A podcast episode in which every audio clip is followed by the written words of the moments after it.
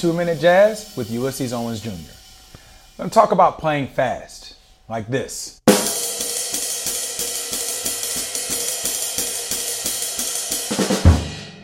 Key to playing fast is playing slow first.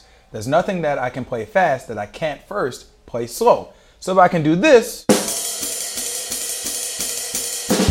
I gotta first be able to do this. When you learn how to play slow, you learn the right placement, right? So you get on the ride cymbal, you consistently play in the same position, you learn how to feather, hi-hat on two and four.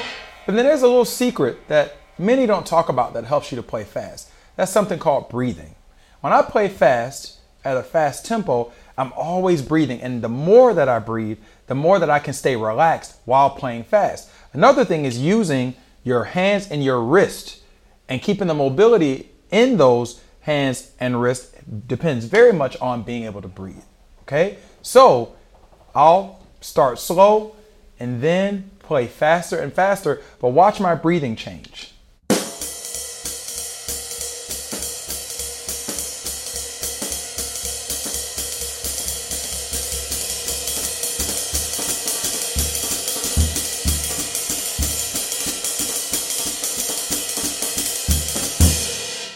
And the key thing about breathing is that you have to breathe more often the faster you play.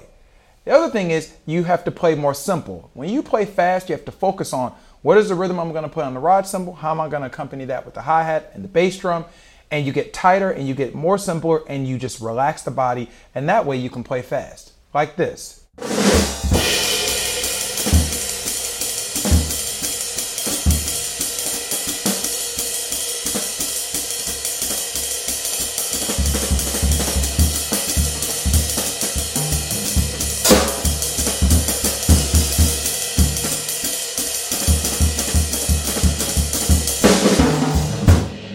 Playing fast. But you can play fast if you learn how to play slow.